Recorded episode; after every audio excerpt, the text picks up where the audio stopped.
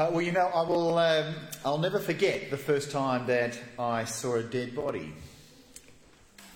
Uh, I was invited to the viewing at a funeral home of someone who was close to our family, and the funeral director explained to me that it was going to be okay to touch the skin of the deceased, uh, but he warned me that the body would be really cold, and it was. Uh, I was pretty thankful for that warning, um, but I think what was more shocking was just seeing a body that has no life at all. I wonder if you've been in that situation before and seen a body like that. Uh, it's weird because even if they're still, you kind of expect subtle movements in the eyes if someone's sleeping or that, that gentle rising and falling of a chest. But it's not just that. There is just something, uh, it's hard to explain really, the difference that it makes when someone is dead. Was a confronting experience, and it's something I've only had a, a couple of experiences with since then. But I think what it makes it so confronting is that brutal reality that the person really is truly dead. And there's nothing whatsoever that they can do to bring themselves back to life. Now, you might wonder why it is that we're talking about this. Well, we are talking about the topic today, Alive with Christ, which happens to be the tagline for our church logo. And uh, if you have a look on the front of that new sheet, you'll see Jamberoo Anglican Alive with Christ. It's on the sign out the front of our church as well. And you want to know why we chose that tagline? It's because we are the church of the resurrection. And that's why we say that we are alive with Christ. If you go down a list of all of the different churches in the Diocese of Sydney, we're the only one. We're not St. this or St. that. We are the church of the resurrection. But what does that really mean, to be alive with Christ? Well, it all comes from Ephesians chapter 2, verses 4 to 5. But because of his great love for us, God, who is rich in mercy, made us alive with Christ, even when we were dead in transgressions. It is by grace you have been saved. Uh, so, today, as we kick off the new year, I wanted us to stop and think about what it means to be alive with Christ. And that's why I wanted us to start by thinking about dead bodies. you think, what's that got to do with it? Well, being dead is the opposite to being alive, of course. And so, if we're going to talk about being alive, we need to contrast it with being dead. Now, that seems obvious, but uh, sometimes we need to point out really obvious things, to, to make obvious things even more obvious. Because some people think that following Jesus is about self improvement. It, Maybe it's about adopting a worldview that makes sense of confusion. Or, or maybe it's about connecting with a religious community that'll help bring meaning. Or, or maybe it's about finding peace when someone has a troubled soul. Now, finding Jesus will do all of those things, God willing. But when we speak of coming alive, it's not about feeling more alive, kind of like when you're feeling sleepy and you go for a morning surf and you get the water and then, oh, ah, you feel great. That kind of coming alive. That's not what the alive means here. Coming alive is all about coming back from the dead. Everyone needs to be alive in Christ because without Christ, each one of us is dead. We are spiritually dead. We are as spiritually dead as that body I saw in that open coffin dead. Here's verse 5 of Ephesians 2 in our normal translation. It says that even though we were dead because of our sins, He gave us life when He raised Christ from the dead. It is only by God's grace you have been saved. What does it say? It says we were dead. It didn't say we were feeling a little bit anxious or a bit confused or needing a bit more direction. It says we were spiritually dead. And spiritual death came about because of our sins. Our sins led us to be dead. And so we don't invite people to become followers of Jesus so that they'll have a happier life. We tell people to follow Jesus because they're dead without him. And more than just dead, they're under God's judgment. And because of that, they're under God's anger. And so being alive in Christ is about escaping God's anger. Uh, if you're with us today in person or online and, and you don't know that you've truly followed Jesus Christ just yet, I tell you, you've got to do it. Because it's not about just thinking I might improve my life a little bit. You are dead in God's sight. And He is inviting you to come alive. maybe tonight's the night to do that. Because you can be saved from the eternal punishment in hell that people will naturally experience if they don't follow Jesus as Lord. But how do we get spiritually dead in the first place? Why would humans be born only to be sentenced to hell? It's a good question. Well, the answer comes from the opening chapters of the Bible. In fact, the opening chapter grounds everything in life. The very first verse of the opening chapter of the whole Bible says that in the beginning God created the heavens and the earth. All life came from God. He made the world and He made us to live in it. And part of His beautiful creation was the joy and privilege of sitting under His kind and loving leadership. It's beautiful to sit under the leadership of someone who genuinely loves you, genuinely cares for you, genuine, genuinely wants what's best for you. And that is how it was created. And to demonstrate the depths of our dependence on Him, the Lord God made a clear boundary for His people, which we see in chapter 2 of Genesis. He says, The Lord God placed the man in the Garden of Eden to tend and watch over it. But the Lord God warned him, You may freely eat the fruit of every tree in the garden except the tree of the knowledge of good and evil. If you eat its fruit, you are sure to die. The created humans were blessed in every way by God. He provided all they needed in every way. What could be possibly better than that?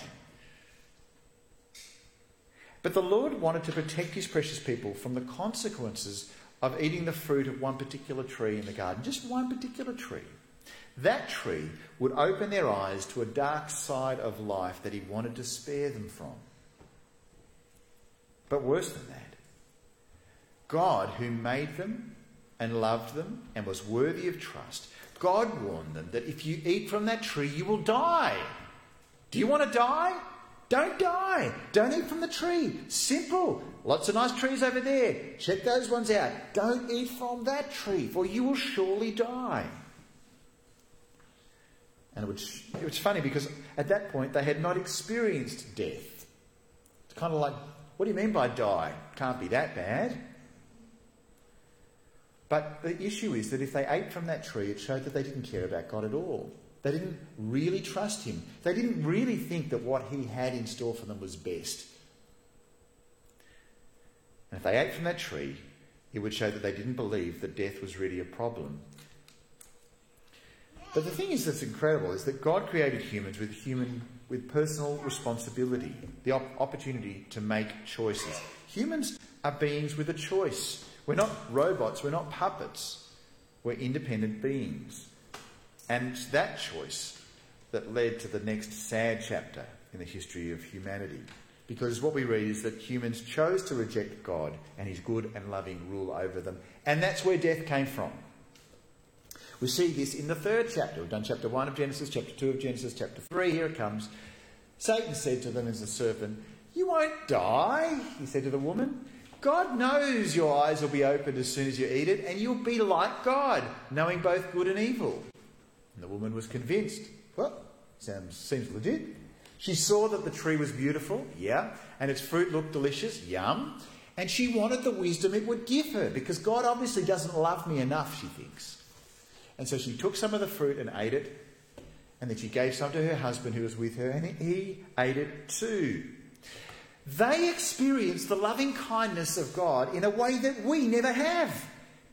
The, the, the, physical, no sin, life there in the garden, face to face with God. And yet they say, I want more, I want different. I don't think God really loves me just that much. In fact, this lousy snake is telling me that God's a liar and I should believe him. Well, what am I going to do? Believe the snake.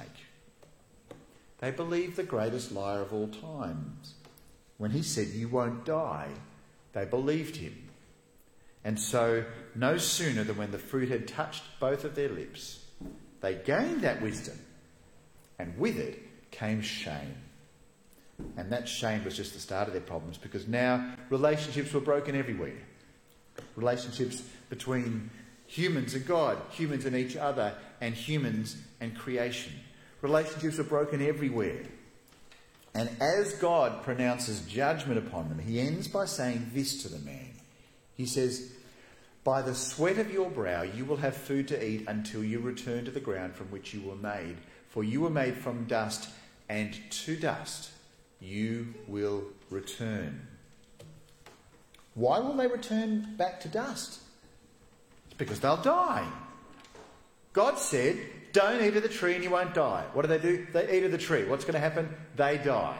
Death enters creation. It is a tragic moment. And from this, death hangs over all humans as a curse. And yet, even at this point, with this universal death sentence, there's still a glimmer of hope, a glimmer of divine hope. A few verses before that, God pronounced a curse on Satan, and he said, I will cause hostility between you and the woman, and between your offspring and her offspring. He will strike your head, and you will strike his heel. An offspring of that woman will strike the head of the snake. One of her descendants will defeat the devil. And we, as New Testament Christians, know that that's Jesus. This is the first little spark here the first little kind of shadow of the gospel that is to come, right here in chapter 3. There is hope, but it is a distant hope. It's a distant hope for them. Because now they're banished from the Garden of Eden, and before too long they did taste human death in a very real way. Because in chapter 4 of Genesis, we're not going to go through every chapter of the Bible, just let you know. Uh, but we get in chapter 4, one day Cain suggested to his brother, so Cain's one of the kids of Adam and Eve, and he's got a brother, let's go out to the fields. And while they were in the field, Cain attacked his brother Abel and killed him. They had two sons, and one kills the other one. It's kind of like death is going to come into the world. Yes, you might think it's old age. No, it's murder. One brother kills another brother. And now, with Abel's lifeless body, the true anguish of death is realised. The blood is on his hands. Cain would have felt the shame of murder and seen the grief of his parents. And now the greatest problem facing humanity is now really, really real. Humanity had a death sentence, and now, more than ever, we needed a solution. And it's the story of our salvation that makes the Bible such a wonderful world, a wonderful word of hope. Hope that death might be conquered. Hope that we might be made alive. This is the hope that they're looking forward to. Because already, four chapters into the Bible, the place is a mess. It's a disaster. Is there hope? Well, we skip forward a little bit to the 12th chapter of Genesis. God makes a promise to Abram, who would later be called Abraham. I'll make you into a great nation. I'll bless you and make you famous, and you'll be a blessing to others. Uh, right, and he says, I will bless those who curse you and treat you with contempt. All the families on earth will be blessed through you. This is a very, very important moment in the history of God's people because God gave hope to Abram and he gave hope to his family. He gave hope to Abram and his family. But still, death wasn't conquered. Abram, well, he became bones, dead bones. His wife did and their kids and their kids' kids. Still the problem. But there is hope. Hope in the follow up promise that was made to Abram. He said to him, the Lord did in verse 5 of 15, he took Abram outside and said, Look up into the sky and count the stars if you can. That's how many descendants you'll have. And Abraham believed the Lord, and the Lord counted him. Look at this. The Lord counted him as righteous because of his faith.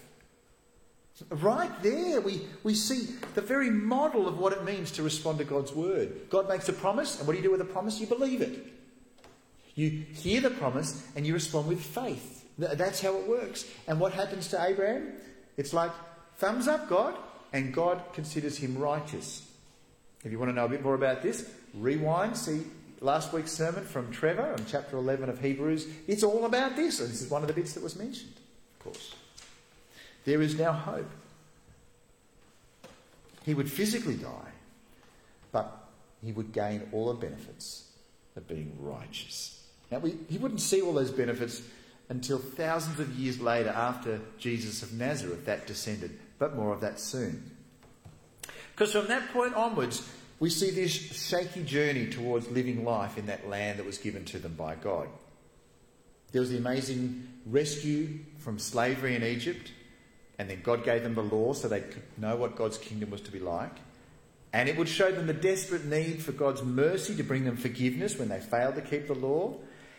And then they're in the land, got King David, and now God's promises were being fulfilled in his kingdom. Good stuff's happening. And there's a renewed promise, verses 12 and 13 of 2 Samuel 7. For when you die and are buried with your ancestors, I'll raise up one of your descendants, your own offspring, and I will make his kingdom strong. See, there is a whole lot of hope right there, looking to the future. And he goes on to say, He is the one who will build a house, a temple for my name, and I will secure his royal throne forever. We saw in 1 Kings last week, as we uh, last year as we looked at it in detail, these kings were generally not so crash hot, far from perfect, in fact. And the nation ended up divided, and then eventually it ends up in exile. And it brings us to the Old Testament book of Ezekiel, which I wanted to slow down briefly and have a little look at one particular chapter. It's a fairly famous chapter, and it's a chapter that's all about a valley of dry human bones. Uh, it's pretty gruesome stuff, really. You know, I've talked about a dead body at the start. Well, this is a dead body that's turned just into bones. All the flesh and everything else is gone. But what we see will happen with these bones gives us special hope for God's people. Now you've got to realise where this chapter is set. It's about 600 years before Jesus comes along, okay? God's people are in a place called Babylon, which is not the promised land. No, they've been thrown out of the promised land. Why? Because they disobeyed God. They're in this far, far away land and they're in exile and it's just generally horrible for them. And they're thinking, have they got any hope at all? And Ezekiel, who's the prophet, he's been given by God to say his word to these people when they need to hear it. And we get to hear a bit of that in chapter 37. We read verse 1 and 2 that the Lord took hold of me, Ezekiel said, and I was carried away by the Spirit of the Lord to a valley filled with bones. He led me all around the bones that were covered the valley floor. They were scattered everywhere across the ground and were completely dried out. Be kind of weird, wouldn't it? There they are, bones everywhere. You think, oh, do I tread on one? Crack. It's like weird. There's bones everywhere. What a mess. And right there, that's where he is. And why is he there? What are they for? What does it mean? There must be some reason. Well, we're not told just yet, but we are asked, we do hear that Ezekiel's asked a question by God. Ezekiel says, Well, then he said to me, Son of man, can these bones become living people again? O sovereign Lord, I replied, You alone know the answer to that. Uh, if God asks you a question, that's not a bad way to respond. Uh, you're the boss, not me. I, whatever you say, Lord. And how does the Lord reply to that? Verse 4, he says, Okay, speak a prophetic message to these bones and say, Dry bones, listen to the word of the Lord. Um, that's probably a fairly hard kind of message to give, uh, especially, you know, they're certainly not going to be, they're going to be a captive audience, they're not going to move around, but they're not going to be terribly responsive, you'd expect. Kind of like, you know, just, just make a cracking noise if you're listening. Nothing. Okay. But anyway, he's the preacher who's got to preach to the dead, bored congregation, or just dead congregation. All of them right there. And this is what he is to say to these dead bones, verses 5 and 6. This is what the sovereign Lord says Look, I am going to put breath into you and make you live again. How are you going, bones, with this? Are you, are you listening to me? And he goes on to say, after that. I will put flesh and muscles on you and cover you with skin. I'll put breath into you and you will come to life. And then you'll know that I'm the Lord. Uh, it's an amazing transformation that's spoken about there. Hard to imagine. Really, really hard to imagine. You're walking around this valley of bones and you're thinking, I'm telling you that the Lord's going to bring you alive. It's like, really? Pull the other leg. Oh, we kind of, which one, you know? The thing is in all of that, that it would be amazing to see, but it's all amazing because it's the Lord who will do it. the Lord will bring life to these dead bones. And with that transformation from death to life, they would know that God is the Lord. So Ezekiel did what he was told, verse 7. I spoke this message just as he told me, and suddenly as I spoke, there was a rattling noise all around the valley. Could you believe that? A rattling noise. All the bones are rattling, rattling, rattling. The bones of each body came together and attached themselves as complete skeletons. The knee bones connected to the, whatever it is. Oh, there they are, the skeletons walking around right in front of them. And then, as I watched, muscles and flesh formed over the bones. And then skin formed to cover their bodies, but they still had no breath in them. It, it's kind of like a horror movie. It's like what's bits of you know Indiana Jones. It's kind of like the except it's the other way around. It's going from the skeleton to the bodies. But still they have no breath. Verse 9. Then he said to me, Speak a prophetic message to the winds, son of man. Speak to the winds. I've got you already to speak to bones. Now speak to winds. It's like, can I just have some normal people in my church? No. Speak to the wind. And he speaks to the wind. And he says, This is what the sovereign Lord says Come, O breath from the four winds. Breathe into these dead bodies so that they may live again. See, without the breath, the bodies would be lifeless. It'd be like those body, the body that I saw there in that coffin. But verse 10 So I spoke the message as he commanded me, and breath came into their bodies, and they all came to life and stood up on their feet, a great army. Wow! Alive with breath. If it could be quiet enough, if the wind would die down, and you came up close enough to them, you'd be able to hear the breath. You could hear it. God's breath brought life to the dead bones, and they were ready to serve in a great army of God. But why did he have to do this? And why and what did the bones turn into living bodies represent? Verse 11. He said to me, Son of man, these bones represent the people of Israel. There's the answer. They are saying, We have become old, dry bones, all hope is gone, our nation is finished. Ten years they've been there in exile. Year after year, no hope, no hope, no hope, no hope. Where's God gone? We got nothing. The nation was like the bones there. And yet, because of that, they were having hope from the Lord. The dead nation was to be made alive by God. And so he says, therefore prophesy to them and say, This is what the sovereign Lord says, O my people. I will open your graves of exile and cause you to rise again, and then I will bring you back to the land of Israel. When this happens, O my people, you will know that I am the Lord. There's hope. Hope for even dead bones, let alone dead bodies. They have hope. The Lord God Himself would bring them back to the land of Israel, and when He did so, they would have life. Verse 14 I will put my spirit in you, and you will live again and return home to your own land. Then you will know that I, the Lord, have spoken, and I have done what I said. Yes, the Lord has spoken. God would bring his people back to the promised land, and there he would bring them back to life. The return from exile brought hope of life. They will live again when the Lord will put his spirit in them. The same breath that produced the universe, the same spirit was the same spirit that would bring his dead people back to life. And so, in this sort of chapter of history, that would happen.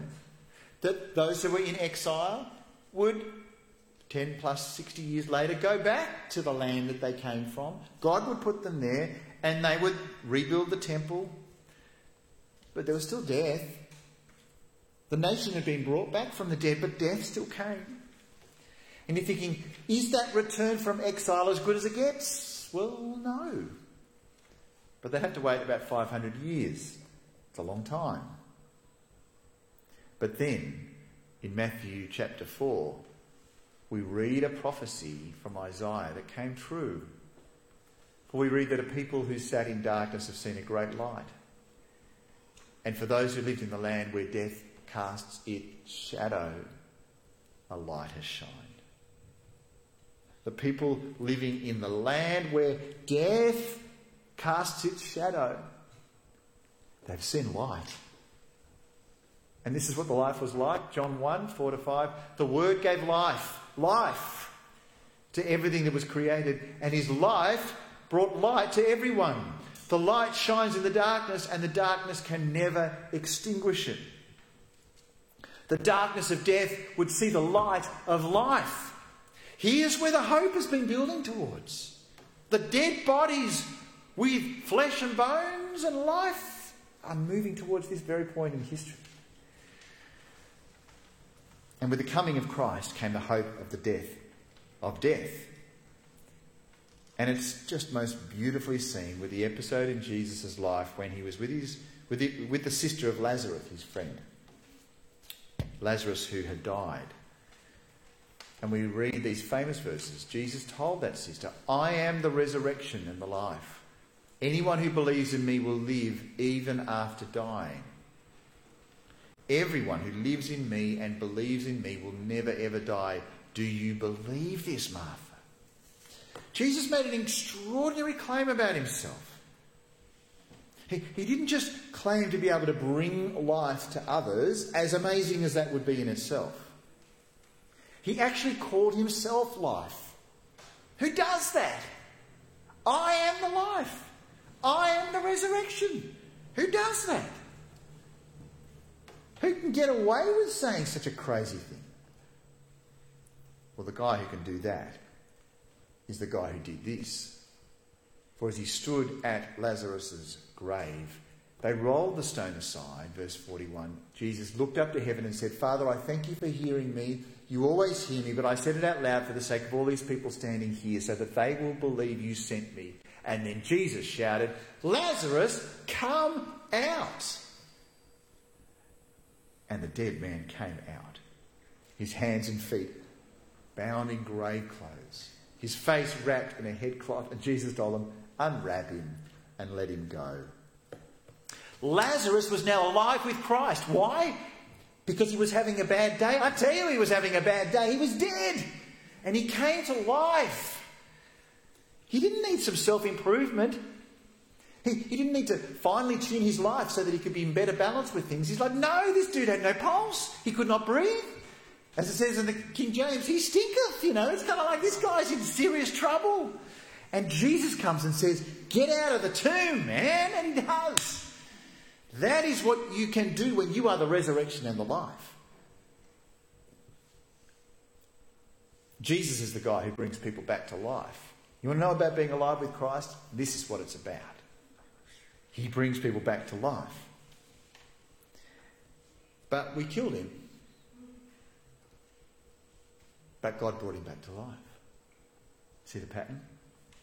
As Peter preached in Acts 2, God raised Jesus from the dead, and we are all witnesses of this. Now he is exalted to the place of highest honour in heaven at God's right hand. And the Father, as he had promised, gave him the Holy Spirit to pour out upon us, just as you see and hear today. God raised Jesus to life. And that means death is defeated. The, the empty tomb is more than just a miracle that showed the return of life to Jesus. I mean, that is pretty cool, obviously. But it's a miracle that shows the death of death. The empty tomb is our hope because death is defeated. As the Apostle Paul tells us in 1 Corinthians, so you see, just as death came into the world through a man, who's that? That's Adam, we saw him earlier on. Now the resurrection from the dead has begun through another man. Who's that? Jesus. Just as everyone dies because we all belong to Adam, everyone who belongs to Christ will be given new life. And he says this in Romans chapter 8. And Christ lives within you, so even though your body will die because of sin, the Spirit gives you life because you've been made right with God. The Spirit of God, who raised Jesus from the dead, lives in you.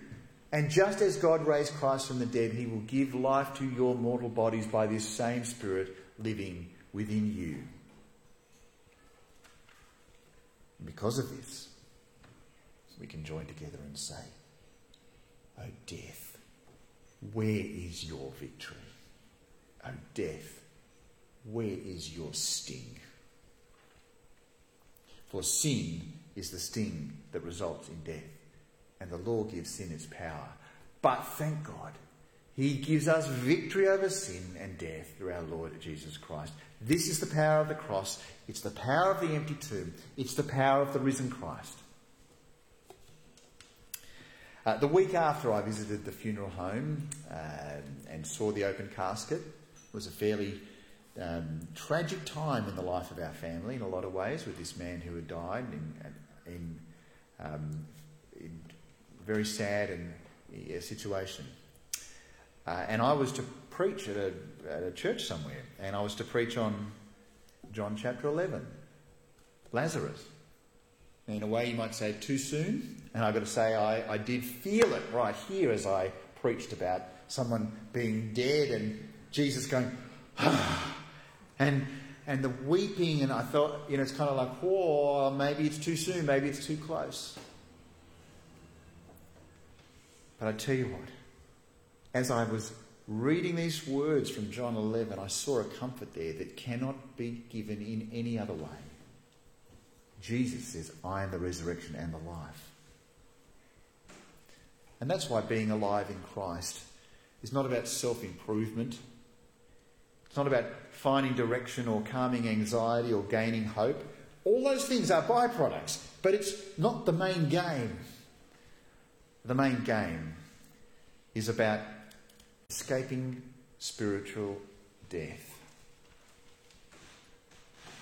It's about coming alive from spiritual death. It's like being dead body, a dead body on a, on a stainless steel trolley in a morgue, and suddenly they sit up and go, that is what coming alive is. Sadly, we still have funerals for Christians, don't we? I've been to a few, I've done a, done a few, and they're pretty intense times, aren't they? We still await the day when we will see in full what we await in faith. We know the time is coming when all who are dead in Christ will rise, and with them we will have the final laugh at death. That's the moment we look forward to as Christ returns. But as we await that day, we are people who are alive with Christ with the certainty of the defeat of death. Which is why I've got to say that if you're not friends with Jesus, if you're not following him, you've missed out on all that. You're still dead.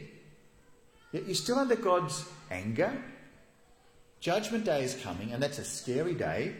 I tell you, don't sit back and say, well, it's not that important. I just don't feel like I need a bit of an improvement in my religious stuff. It's not about improvement in religious stuff. It is about going from being spiritually dead to spiritually alive. It's about going from God's anger to knowing God's forgiveness. That's why you need to come and follow Him. Turn your back on your past and follow Him as your loving ruler. And if you do that, you will then join with us in the hope of eternal life.